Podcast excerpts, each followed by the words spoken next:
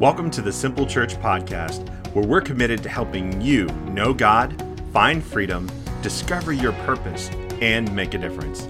Let's get to today's message. Well, I've had a few weeks off, which I'm always thankful for a rest and a reprieve, and I'm also thankful for those that have uh, uh, spoke while I was out. Uh, we had uh, my wife got to speak, Jeff Sowers got to speak, and and uh, in this series, and, and of course, Pastor Laney and Pastor Kyle uh, wrapping up the At the Movie series. And I'm always thankful for that reprieve because it allows me to fill my cup and be ready to pour out. And uh, today I'm ready to pour out, y'all. I'm ready. So uh, buckle your seatbelts. The Lord's giving me a message today. And uh, so I get to continue in this series called Socks and Underwear. What we're doing in this series is we're looking at the idea that ultimately, ultimately, God has given us what we need but oftentimes not always what we want, right? He's given us exactly what we need. Sometimes I think we always we like know what we want, but we aren't really aware of what we need. On the other side of that though is God. He knows exactly what we need. And so in this series where we've been unwrapping that concept. And in the first message, my wife talked about uh, the, the idea that Jesus, when he came, he was the unexpected gift that we received that when he was born, there was no pomp and circumstance. The King of Kings, the Lord of Lords, was born here, and very few people knew. The shepherds knew, Mary and Joseph knew, her cousin Elizabeth knew, the wise men eventually knew, and King Herod eventually knew, but there was, there was no fanfare. There was no celebration that the, the king was here. It went relatively unnoticed and he came in, even though there was many prophecies about his arrival, people just didn't know he was here. And he didn't come in the way that they expected him to. He didn't come in as a king with, with you know, a bunch of, of, of, of jewelry and donkeys and like that scene in Aladdin when Aladdin shows up, you know what I'm saying? Make way for Prince Ali. Right? Like we just expected that the King of Kings and the Lord of Lords to come in with a whole like parade behind him, and it just didn't happen. It didn't happen that way, but he was the unexpected gift that God had for us. And then last week, Jeff shared with us about how Jesus was a gift that a lot of people, they, they were like, wait a minute, this is the King of Kings and the Lord of Lords? And for whatever reason, they decided to go ahead and take it on back to the store and return the gift. You know what I'm saying? They, they rejected the gift. They, they didn't like the gift because of the wrapping or the packaging that it came in. They didn't like the, the gift because of the message. They certainly didn't like uh, Jesus' message. They didn't like who he associated himself with. And they rejected this gift. This week, I get to talk about how Jesus is ultimately a gift that we need to receive. And I get to talk a little bit about how we can do that and, and welcome him into our lives. Now, as we look into scripture, there are four accounts of Jesus' life. That's Matthew, Mark, Luke, and John, okay? And each one of these accounts has a different take on Jesus' life. In fact, Matthew and Luke are very meticulous. They go even back. Some of them get into the genealogies, like the, the whole history of the Jewish people, all the way down to Jesus. And they follow that bloodline, and then they talk about his birth and his arrival here on earth. Mark, on the other hand, Mark is actually a book of, of a lot of action. There's a lot of uh, word uses of the word immediately in Mark because it's he's full of action. So Mark doesn't even waste time with the origin story. He gets right into the moment where Jesus takes action and begins his ministry. But John, John has a different approach. John looks at Jesus not in a human way. John looks at Jesus in the way that he should be looked at as fully man, but also fully God. And so John goes back to the OG story, the actual origin story, and not Jesus' birth on this earth origin story. He goes back to the beginning of creation. And he begins his book off saying, In the beginning was the Word, and the Word was with God, and the Word was God. He talks about Jesus' divinity, that he was God, and that he was enthroned there in heaven, and that he was sent here to earth. And so we've been looking at this series, we've been looking at things through the lens of John. And I want to pick up right there at John, First John chapter, or excuse me, chapter 1, verse 11. And it says this that he came to that which was his own, but his own did not receive him. We talked about that last week. Yet to all who did receive him, to those who opened their lives to him, to those that, that believed in him, that's what it says, to those who believed in his name, he gave the right to become children of God. Children born not of natural descent. So he's being clear here. This isn't a human thing. This is a very spiritual thing. So not born of natural descent, nor human decision or a husband's will, but born of God.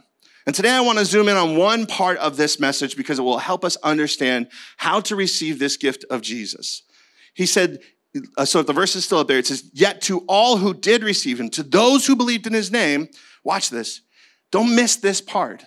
He gave them the right to become children of God. That's a wonderful gift. That's an incredible gift. In fact, the only way to celebrate this kind of gift is to simply receive it. You ever given somebody a gift that a few weeks later you followed up with them to see if they liked it? You ever, you ever given somebody a gift like that and you're like, hey, what'd you think? You know, you were there when they opened it, but they didn't like fully open it or try it on or try it out. You know, they, they, they went home to do that. And you find out that when they got home, they haven't opened it yet. And it's been some time, like it's been a reasonable about, amount of time, like five minutes, you know, and they should have you wanted them to be as excited about the gift as you were, right? I gave a gift to somebody this week. They pulled it out of the box. They were so excited about it. They, they were wearing a hat. They took off the hat and immediately put the hat on. Right? That's what you want when you give somebody a gift. You want them to open it up. You want them to do that. But you find out they haven't opened the gift yet. Huh. Okay. I mean, I'd like to know if you like it or if you loved it or if you didn't like it at all and you regifted it or maybe you returned it for store credit. Like, you know, I mean, we've been on both sides of that, right? Well, we want to know. And then, and then, of course, when they said no, they hadn't opened it yet. So we follow up a month later, a little more sheepish, like, like, hey, you know, thank you note's not the end of the world, but I haven't gotten one yet. and you haven't said anything about it yet. Did you open that gift? And the answer is like, it's still, you're nervous, and they're like, no, not yet, you know, but I'm so very thankful for it, right? How does it make you feel? It's like, oh man. So I gave you the gift, you took the gift, but you didn't really receive the gift. You didn't really enjoy the gift. You didn't experience the gift because they haven't opened it, they haven't tried it out. Last summer, I got a gift from my wife. Uh, it wasn't Christmas time, not my birthday. But I had been uh, watching all these things on TikTok about making barbecue, like smoking meat. Anybody do that? I, I like to do that. And it makes me feel like because it looks so easy on the videos that I could do it myself. And so I said to my wife, I said, you know, I've been watching all these videos. I think I could probably do that. I think I'd like to give that a whirl. I don't have a smoker. And so my wife bought me a smoker.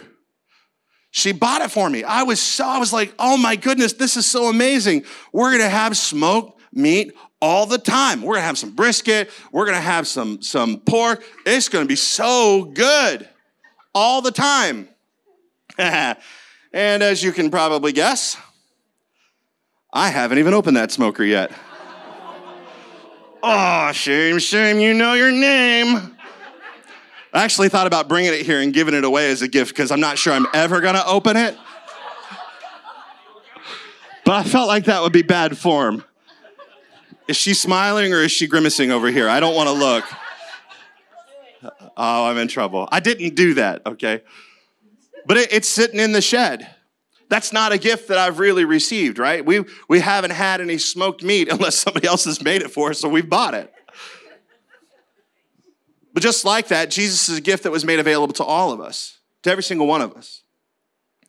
And a lot of us is a gift, for, for us, this gift of Jesus is a gift we've we acknowledge it.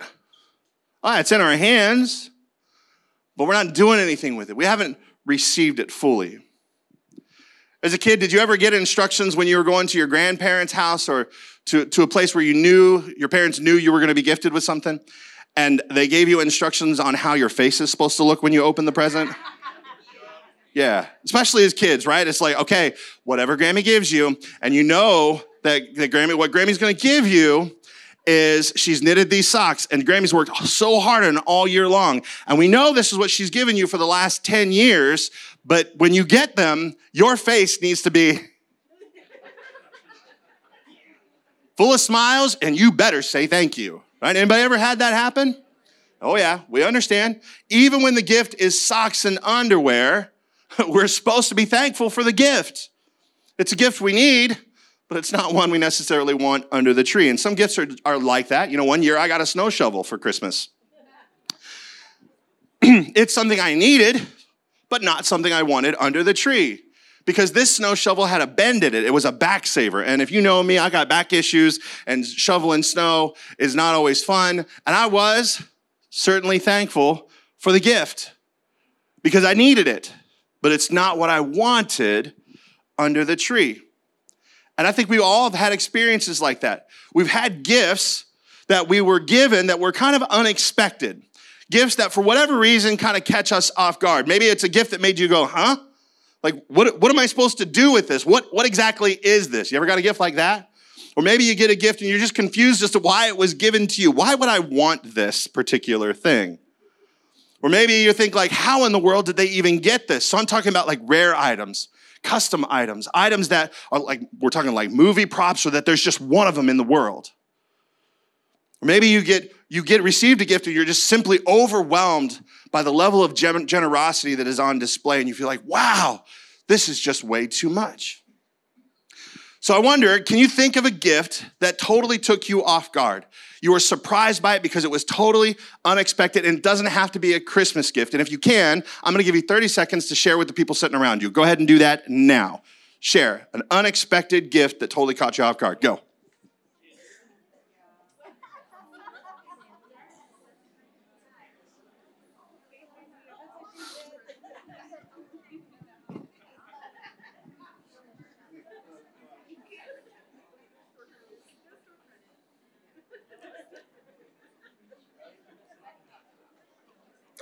Now, I didn't intend for this to happen, but it did happen today. And somebody gave me a gift.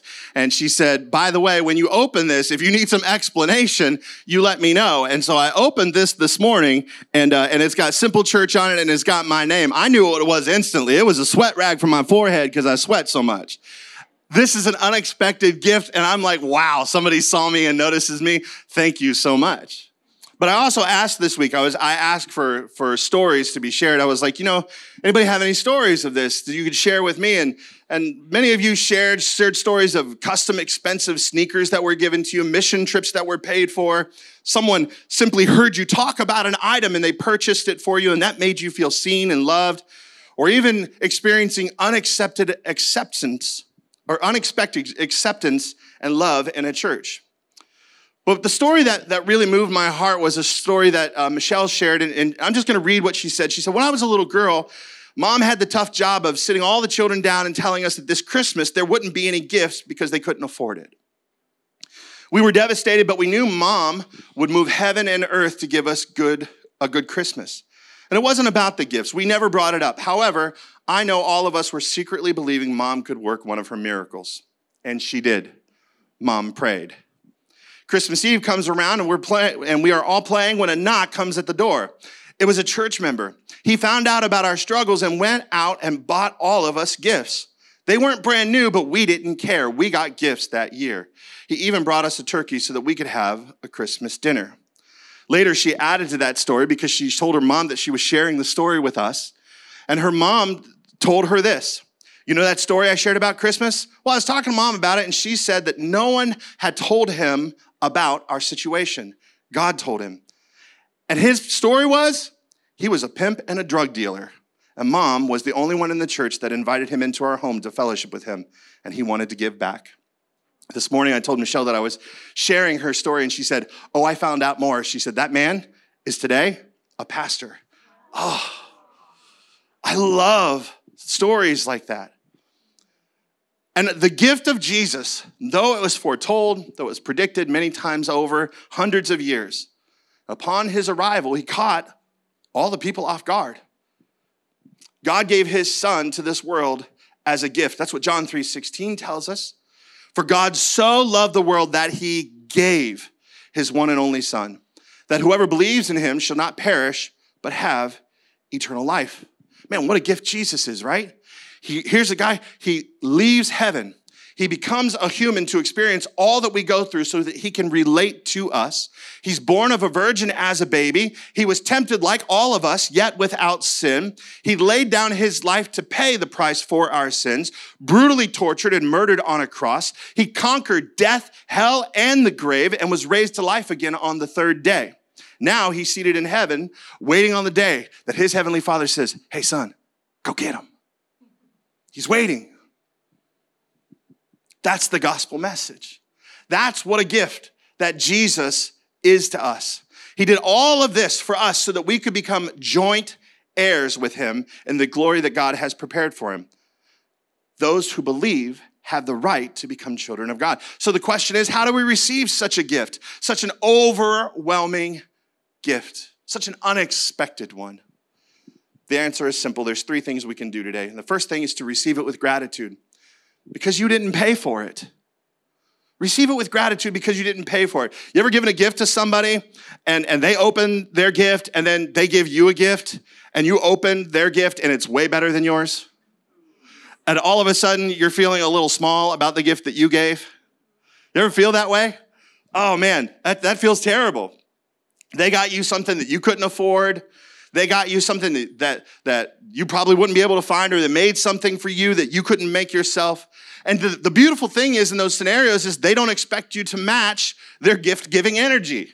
They know, oftentimes they know that, that you could not match the kind of gift that they're giving. They don't do it to play matchy matchy. They do it because they love you. They do it because they appreciate you, because they value you or thankful for something you did, or maybe they just enjoy you. And this is the reason they gave this unexpected, overwhelming gift. Now, have you ever opened a high value gift and then you realize that the gift that you have for them to give is too small, and all of a sudden you're like, nah, I forgot your gift. Nobody wants to own that one, huh? Ah, it's still in the mail. Issues with the tracking or something like that. I don't know. It's just, I'm, I'm not really clear on it. It's awkward because you know that your gift doesn't compare to theirs, to what they just gave you. It's difficult. We make excuses, we start stuttering and stammering. But gift giving isn't about the price tag or the effort, it's about the heart. It's about your motivation in the gift that matters. That's all that counts. That's what makes an over the top, unexpected gift receivable. It's all about the heart and the intent of good for you. It's about them thinking of you. It was a gift. So we receive it and accept it graciously with gratitude. That first Christmas, God gave us a gift in Jesus. You know that? He gave us a gift. Now, talk about a guy who has it all. Jesus, he's fully man, he's fully God. He left heaven enthroned in glory. All that we could have and give to him as a gift, or everything we could make, everything we could buy, he already owns it all because he created it all. It's all his. We're talking about the dude who's got the whole world in his hands. He got the... How can you outgive a guy like that? You can't match his level of gift giving. You just can't. Everything belongs to him. So, what can we possibly offer him that he doesn't already have? And the answer is simply this it's your heart. That's all he has ever wanted. Because, see, though he created you, he does not force you to love him. He does not force you to love him. He loves us, and so he gave. And he wants us to receive that gift. And in response to that, he wants us to place our trust in his son by giving him our hearts, to demonstrate our love to him through our obedience and our devotion. We need to simply receive the gift of Jesus with gratitude. And we need to do that for the first time. The first time you say yes to Jesus, receive it with gratitude, thanking him for all he's done for you. And then I'm going to encourage you that every day, Every day that you begin your time in prayer, to begin it with gratitude. Oh, and by the way, to make sure you include saying thank you for Jesus. The Bible says to enter into his gates with thanksgiving and into his courts with praise. We approach God with gratitude in our hearts. And there's four things Specifically, if you want to thank God specifically for four things Jesus gave us in his death, his burial, and his resurrection, they are simply this, and they're found in a prophecy of Isaiah. And what I'm getting ready to read to you is the, the message paraphrase. In other words, it's a pastor who took scripture, put it into his own words. So, so here's what it says in Isaiah 53. It's kind of long, but go with me here. It says, The servant grew up before God. So Isaiah is talking about Jesus. a scrawny seedling, a scrubby plant in a parched field. There was nothing attractive about him, nothing to cause us to take a second look. He was looked down on and passed over, a man who suffered, who knew pain firsthand. One look at him and people turned away. We looked down on him, thought he was scum. But the fact is, it was our pains he carried, our disfigurements, all the things wrong with us. We thought he brought it on himself, that God was punishing him for his own failures. But it was our sins that did that to him, that ripped and tore and crushed him. Our sins. He took the punishment, and that made us whole. Through his bruises, we get healed. We're all like sheep who've wandered off and gotten lost. We've all done our own thing, gone our own way, and God has piled all our sins, everything we've done wrong on him. On him. He was beaten, he was tortured, but he didn't say a word. Like a lamb taken to be slaughtered and like a sheep being sheared, he took it all in silence. Justice miscarried and he was let off. And did anyone really know what was happening? He died without a thought for his own welfare, beaten bloody for the sins of my people. They buried him with the wicked, threw him in a grave with a rich man, even though he'd never hurt a soul or said one word that wasn't true. Still, it's what God had in mind all along to crush him with pain. The plan was that he give himself as an off- offering for sin so that he'd see life come from it life, life, and more life. And God's plan will deeply prosper through him. Out of that terrible travail of soul, he'll see that it's worth it and be glad he did it. Through what he experienced, my righteous one, my servant, will make many righteous ones, as he himself carries the burden of their sins. Therefore, I'll reward him extravagantly, the best of everything, the highest honors, because he looked death in the face and didn't flinch, because he embraced the company of the lowest. He took on his shoulders the sin of many. He took up the cause of all the black sheep. Can I get an amen? My goodness, I feel like I could just drop the mic and walk away. We're just done here. We're going to pray, all right? But to all the black sheep, to all the sinners, he offers four things. The first thing he offers is salvation, and we know that. Jesus died so that we could be forgiven of our sins and have a full and fulfilled life here on this earth, but eternity in heaven with him as well. The second thing he died for was for our redemption, to take all of our bad days and use them for our good and for his glory. We call it him taking our mess and turning it into our message. He offers us healing, not just physically, healing in your heart, healing for your mind, healing for your relationships in every area of your life, and then transformation. Man, talk about a life that has been forever changed. Not only do you get a redo and a start over, but my goodness, everything about your life can change because of Jesus. This is the gift that he offers us. So let's receive this gift with gratitude every day. The second thing we, second way we can receive this gift is to receive it with humility, because ultimately, none of us can afford it. this isn't something that we can pay for. It's humbling to accept such a gift like this, isn't it? It's very humbling, especially when you consider the cost that he paid. Because though it was free for us, it cost him everything. He laid down his life for us. What I love about things that we do here at this church, one of my favorite programs is, is Holiday Hope. Is that every year we have an opportunity to step into spaces where families are hurting in this season and offer them some hope. And we provide gifts for the, for the kids. They give us a wish list and we go out and we shop for them and then we give those gifts to the parents so the parents can then wrap those gifts and give it to them as if they were the ones giving it to them that not only are we providing a need for the kids, but we're restoring dignity in this moment. And I love that. I love what we get to do. So we invite those families who are, are struggling in Christmas to register. We bless the kids, give them this, those gift options. And, uh, and we got to do all of that this week. But as beautiful as that is, you know that it's still hard to, to say those words?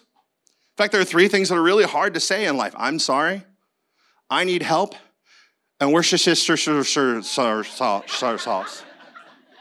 If you need help, just say wash your sister sauce and it's all over. You got it. Those are, but it's humbling to have to ask for help, isn't it? It's humbling to have to say, I'm in need. It's hard for us to go, I'm struggling. I, I don't have a way out of my situation, especially if that situation was from your own doing. Like you overspent, or you miscalculated, or poor choices, or you failed to save, whatever the situation is. It's, no matter how you got in that situation, you're in it. And it's hard to say, I need help. And we make it easy here at Simple Church. We respond joyfully and we are thankful for the opportunity to serve these families. This year, we sponsored 300 kids. 300 kids. What an incredible effort. Can we give God a praise today? Come on. Now, I want to take a moment just to honor a few of those people. So, if you're in this room and you are part of the planning committee for Holiday Hope, would you mind standing to your feet? Hold all your applause. Could, if you're part of the planning committee, they might all be serving somewhere. All right, we got a few. All right. Now, there you go. yeah, Vanessa's up here busy taking notes. So, uh, no, stay standing, stay standing for me. If you were one of the people who sponsored a child, please stand. If you are a sponsor of a child, please stand. If you shopped for a child, please stand. If you were one of the elves who helped give out the gifts this week, either in person at the church or you were one of the elves on Santa's sleigh that went and made deliveries this weekend, please stand. Simple Church, can we honor these people for their gifts of service and all that they have done to serve these 300 kids this year? Thank you, guys. Thank you. Love you. So proud of you guys. Thank you, thank you, thank you. Now, it's important to admit that we need help. And it's even more important to receive that help because there are people who want to be a blessing to you. And the Bible is full of one another's and ways that we are to respond to one another and to serve one another. But we have to be willing to take that first step and say, I need help.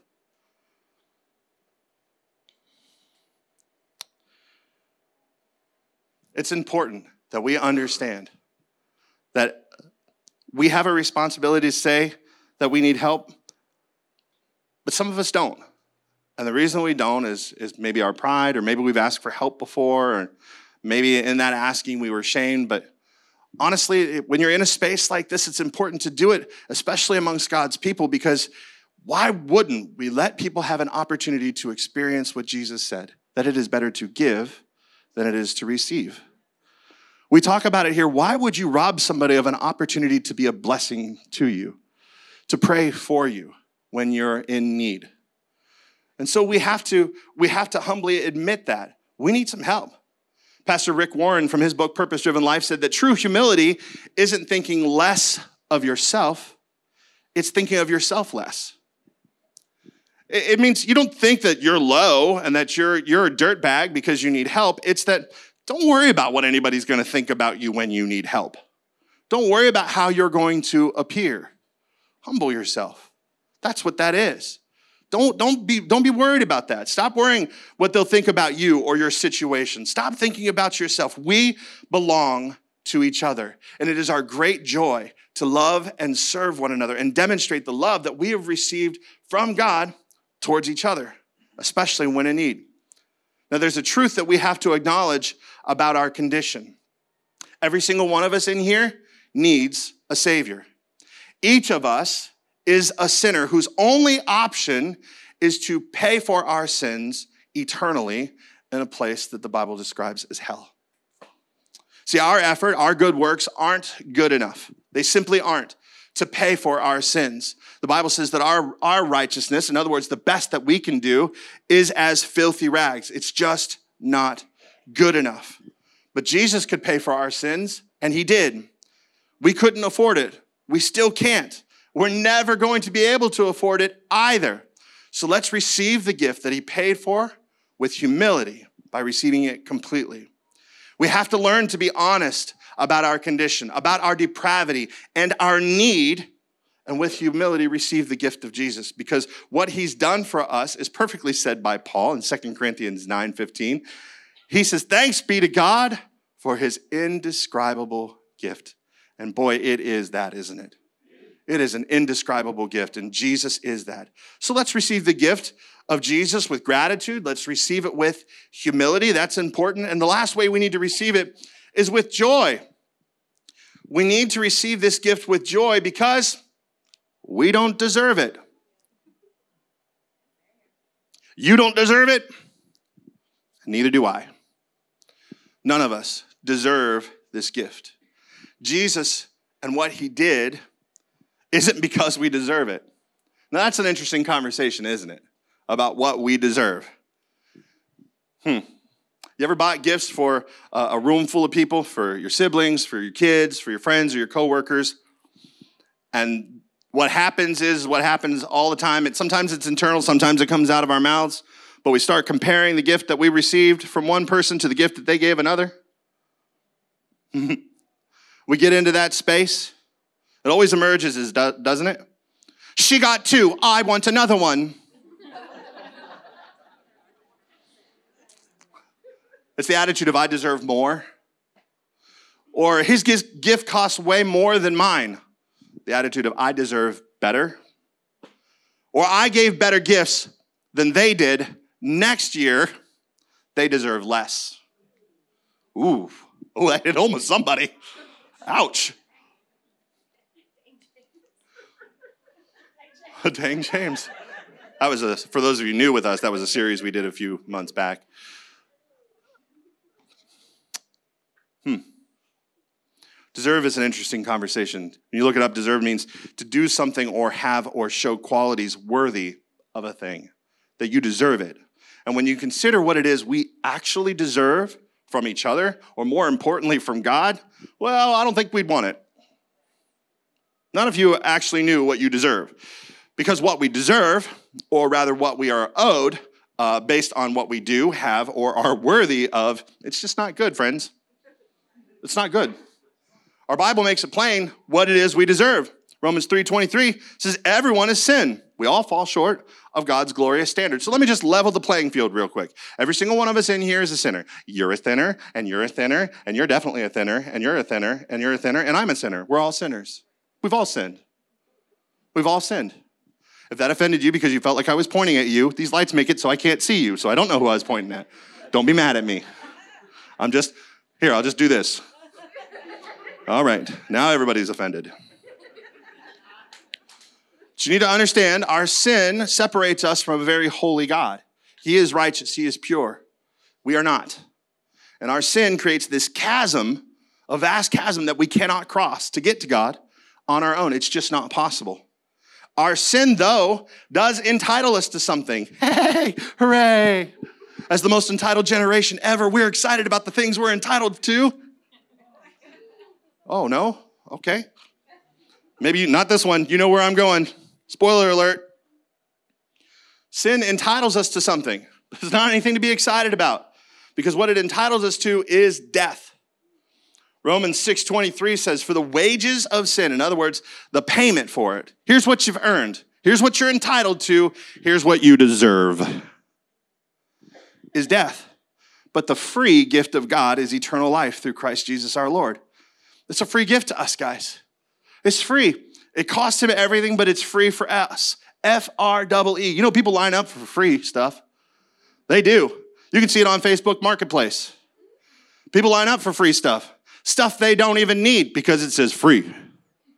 There's even like there's even like groups on Facebook now that are just free gifting websites. So you can sell stuff, but this one's just for free stuff. And they give like curb alert or like, hey, by the way, this is going in the dumpster tomorrow if it's not picked up, and who's claiming it? And people claim it, and, and you'll talk to some of those people who claim some of those things, it's like, well, did you need that many dog bowls? Well, do you have a dog? No, no, no, no, don't, definitely don't. But someday I might. And it'd be nice to have them for when? We line up for the free stuff. Some of you are feeling very seen, and I'm not talking about anybody in this room particularly. I'm just saying, in general, they line up for the free stuff. It's, it's nice to have. And there's nothing wrong with taking advantage of the free stuff, okay? So if you're feeling like I'm that's not my space, I'm just saying, we, we take some, sometimes we take free stuff that we don't even need. And yet Jesus is something that is given to us for free, and we don't take it. We don't take hold of it.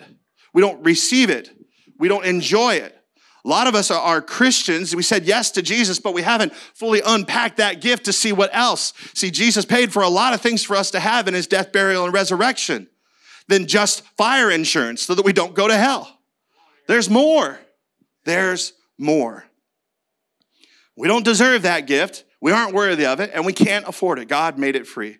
What we are, what we do deserve, what we are worthy of, and what we can't afford is death. Now, let me be really clear. You say everybody's going to die, Aaron. That's not a scary thing. No, this word death here means the absence of life. And they're talking about the absence of the creator of life.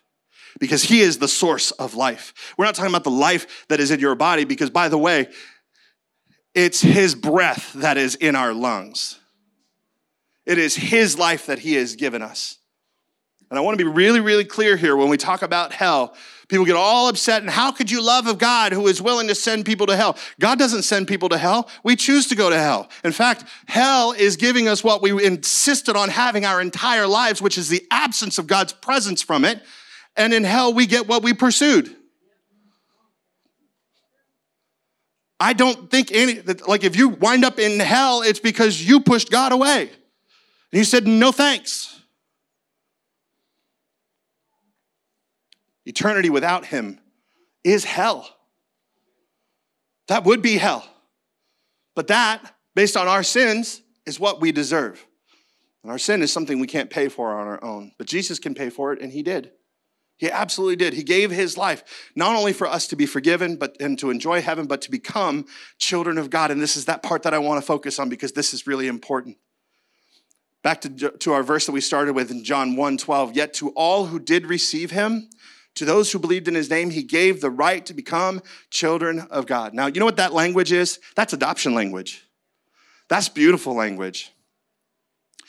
Because when you consider the merit of a kid, just a kid alone, without knowing their personality, without knowing anything about them, without knowing their future, without knowing what they would become, when you consider a kid and the things that you're going to give effort to, a kid can't make you wealthy. In fact, it's quite the opposite. Nothing wrong with that. We give from our hearts. We're thankful for our children. I'm not knocking that. I'm just saying, go with me here, okay? But a kid can't make you wealthy. A kid, a kid or a child has no skills. You're not like going to put them to work in your kingdom. You know what I'm saying? Some of you are like, um, actually, my parents do. I have this thing called chores. Yeah, no, no, that's appropriate. All right, that's totally fine. But you understand what I'm saying? Like, you're not you're, not acquiring a, an employee. You're not acquiring Uh, somebody with a skill that you need. And, and so if you, when you look at just a child, just on a surface level, a child would have very little worth to you. There was no reason why you would adopt on your own or on their own merit. In fact, we know that merit doesn't lie in us. Merit lies in how the person who's choosing us sees us. That's how God sees us. He sees our merit. We are worthy to Him. We are loved. We are favored. We are pursued. We are chosen. Because really, what can we offer an all powerful, all knowing God? What merit is there? Can we add anything to Him? No. Because you know how you, sometimes you're in relationships, you're like, oh my goodness, you complete me? God's not in that space. He doesn't need you or me to complete him. He's complete on his own. We can't, we're not adding anything to God. There's nothing we can do that he can't already do himself. The Bible describes him as more than able. More than able. I don't even know what that looks like. He's able, but he's more than able. And he owns everything. Again, talk about a gift dilemma. He literally has it all. But he chooses us. He made a way, paid a price for us to not only be saved, but grafted into his family, adopted and made his child. I'm adopted, and I'm thankful for that. My father left my mother when I was one. And, and leaving her, he left me. And then along came Steve DeLong. And he fell in love with my mother. And he had a decision to make. Am I going to love these boys? Because me and my older brother. Am I going to love these boys too? And he chose to love us too. In fact, he went further than just saying, Yeah, I'm going to choose to love you. He chose to make me his son. Now, this happens a lot of times. We have a father in name, like somebody that is a father figure to us, but my dad chose to legally accept the full responsibility to be my father to provide for me. That means that any entanglements my biological father had to me are now severed, and he is fully responsible for me. Not only was he fully responsible for me financially, he was responsible for me relationally. He gave me a new name. I was born James Aaron Ferguson, and I'm James Aaron DeLong today. Changed my name, gave me a new life, changed everything. He took responsibility for me, provided, He corrected, and He loved me. And this is what God is offering to us. And it's totally undeserved. Romans 8 15 says, The spirit you received does not make you slaves so that you live in fear again. Rather, the spirit you received brought about your adoption to sonship. And by him we cry, Abba, Father. Some of you are like, I'm really confused. Isn't Abba that group that does Dancing Queen?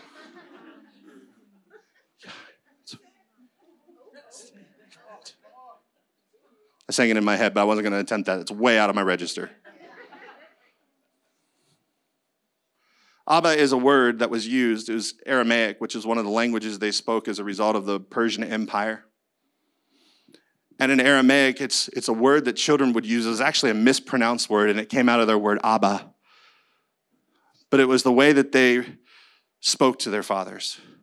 It was like saying today, like, like you know, everybody's got dad, but it's like the word daddy.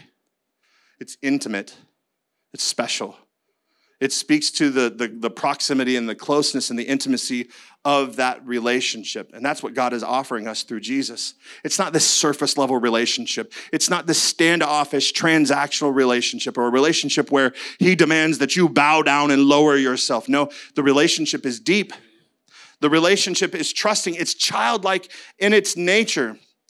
A child trusts his father without restraint and runs to them regularly and joyfully, don't they? I love being a dad. I love experiencing the intimacy of being uh, a father, and I love the relationship with my kids. I love their love. I love their trust. I'm so thankful for it. And I remember special things, you know, that, that my kids did to demonstrate that love and that trust. When I would come home from work, they all ran to me with daddy. They'd just scream, run to me and pile on me. Now the dogs do it. My kids are all grown.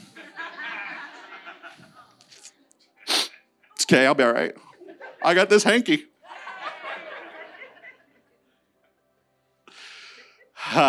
when they made something, my kids couldn't wait to show it to me. They were proud. When they were hurt, they came to me for comfort.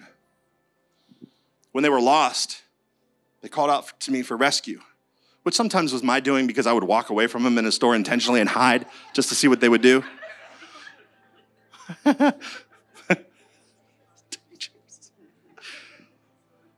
When they don't know what to do, they ask me what I would do. When they don't understand, they ask for my insight. When they're tired, they let me carry them to bed. Every night I got kisses and poof, long hugs.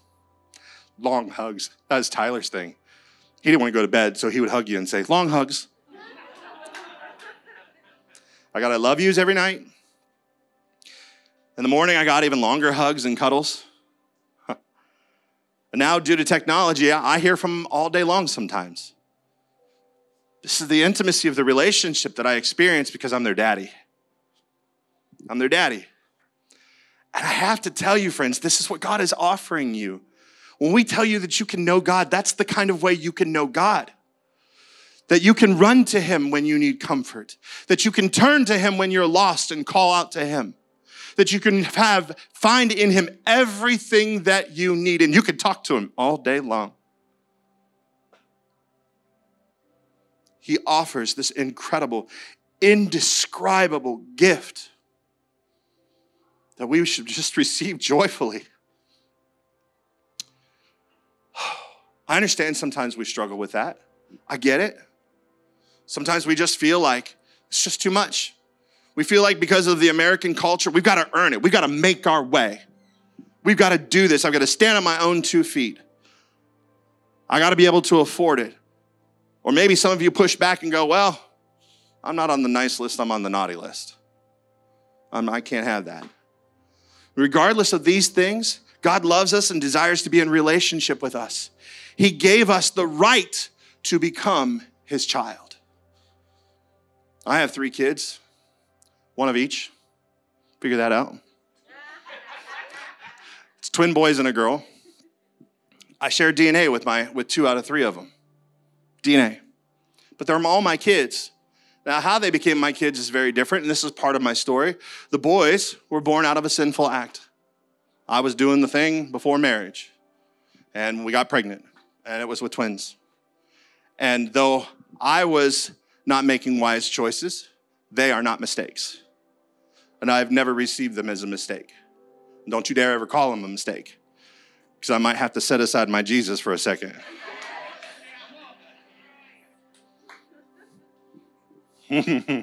I'm kidding about that.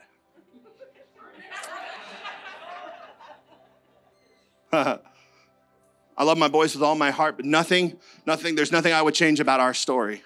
Nothing. It's beautiful, it's full of redemption, it's full of grace.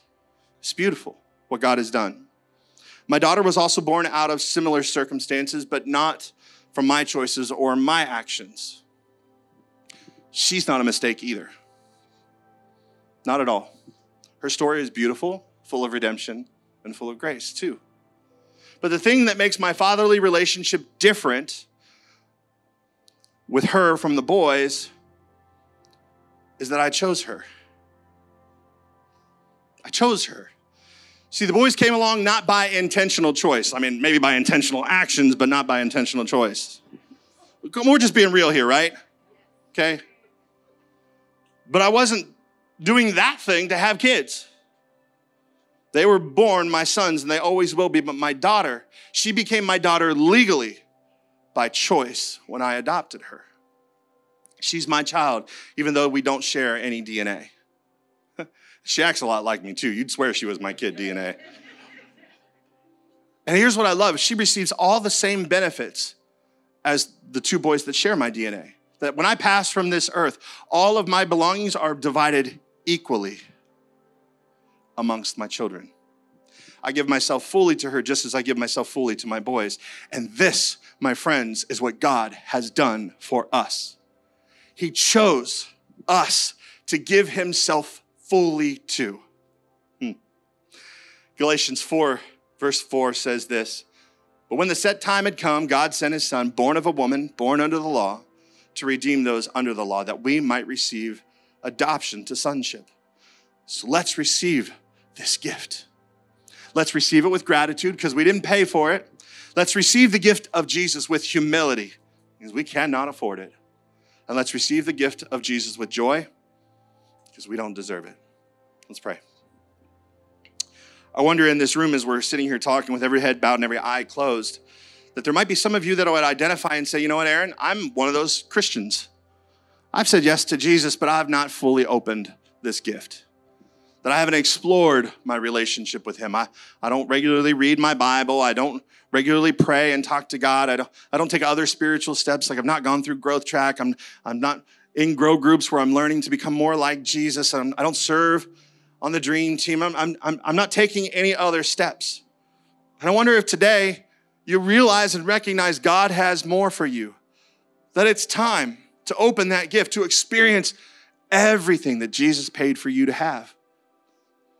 And I wonder today if you'd make a decision that 2024 is going to be the year that you fully receive that gift, to fully engage with it, all that He has for you to have to experience freedom, joy, peace, hope, brand new starts, transformed mind, brand new life, and so much more. And I wonder if you would just take a moment. I'm going to be silent for 30 seconds, and I want you to listen to your own heart and think about I need to make a decision.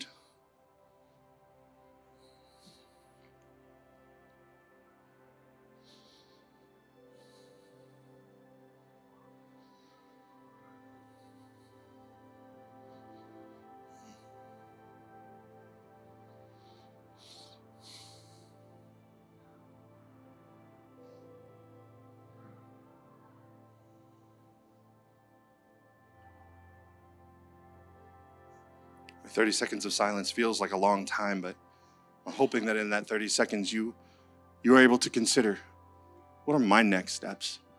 And that you today would make a commitment. So, Lord, I pray over every heart right now that is making that decision. I pray that 2024 and from this day forward would represent a new life for them. It would represent a new life because they're making a decision to open this gift of Jesus that you have given us to receive it completely. Father, I pray that you would make clear some of our next steps. Some of those steps are easy growth track and getting into a group and joining a team and being part of these things, and also reading our Bibles and praying. But some of us, we're already doing those things, but there's more. Whatever that more is, I pray that you would make it clear and that you would begin opening those doors, clearing the way. And then in this moment, as we continue in this, in this time of prayer, with every head bowed and every eye closed still, maybe there's some of you that you need to say yes to Jesus today. Some of you are saying yes to everything Jesus has or for more that Jesus has for you, but today somebody's taking their first step. Or maybe you're making a return. And right now, if you want to be included on that prayer, I'm going to pray that prayer. I'd just love to know, hey, Aaron, I'm making that decision to say yes to Jesus today. If that's you, would you just slip your hand up right now? Would you say, yeah, I'm doing that right now? Hands up. Hands up. Hands up. Now, everybody, let's pray together. Nobody praying alone. Say, Jesus, I need you. Please forgive me of my sins and make me brand new. Fill me with your spirit and show me how to live for you. Thank you, Jesus. Amen. If you made that commitment today, I need you to know that the Bible says heaven's having a party. Simple Church, celebrate with those who said yes to Jesus today. Thanks for tuning in to this week's episode. We hope it has given you hope and helped you know God a little bit more. The goal of this podcast is to reach beyond our walls and connect with people far from God. If you'd like to join us in doing that, there are several ways for you to get involved. First, you can pray for us as a church. Prayer is our first response and our greatest resource. Pray for opportunities that we can boldly step into, to make a difference in our community and around the world as we proclaim the, the good news of Jesus. Second, share this episode on your social media accounts and directly with your friends. It's easy to do through whatever platform you're currently using to listen to this message. Just click share and follow the prompts. Finally, you can support the mission through your generosity. The best part about this is that it's also an act of worship, where you express the priority of your love for God and others through your finances. Links to give are in the show notes or simply visit www.mysimple.church/giving. We are so thankful you joined us today and hope you'll consider joining the mission of our church in some way. Thank you again and we'll see you at next week's episode.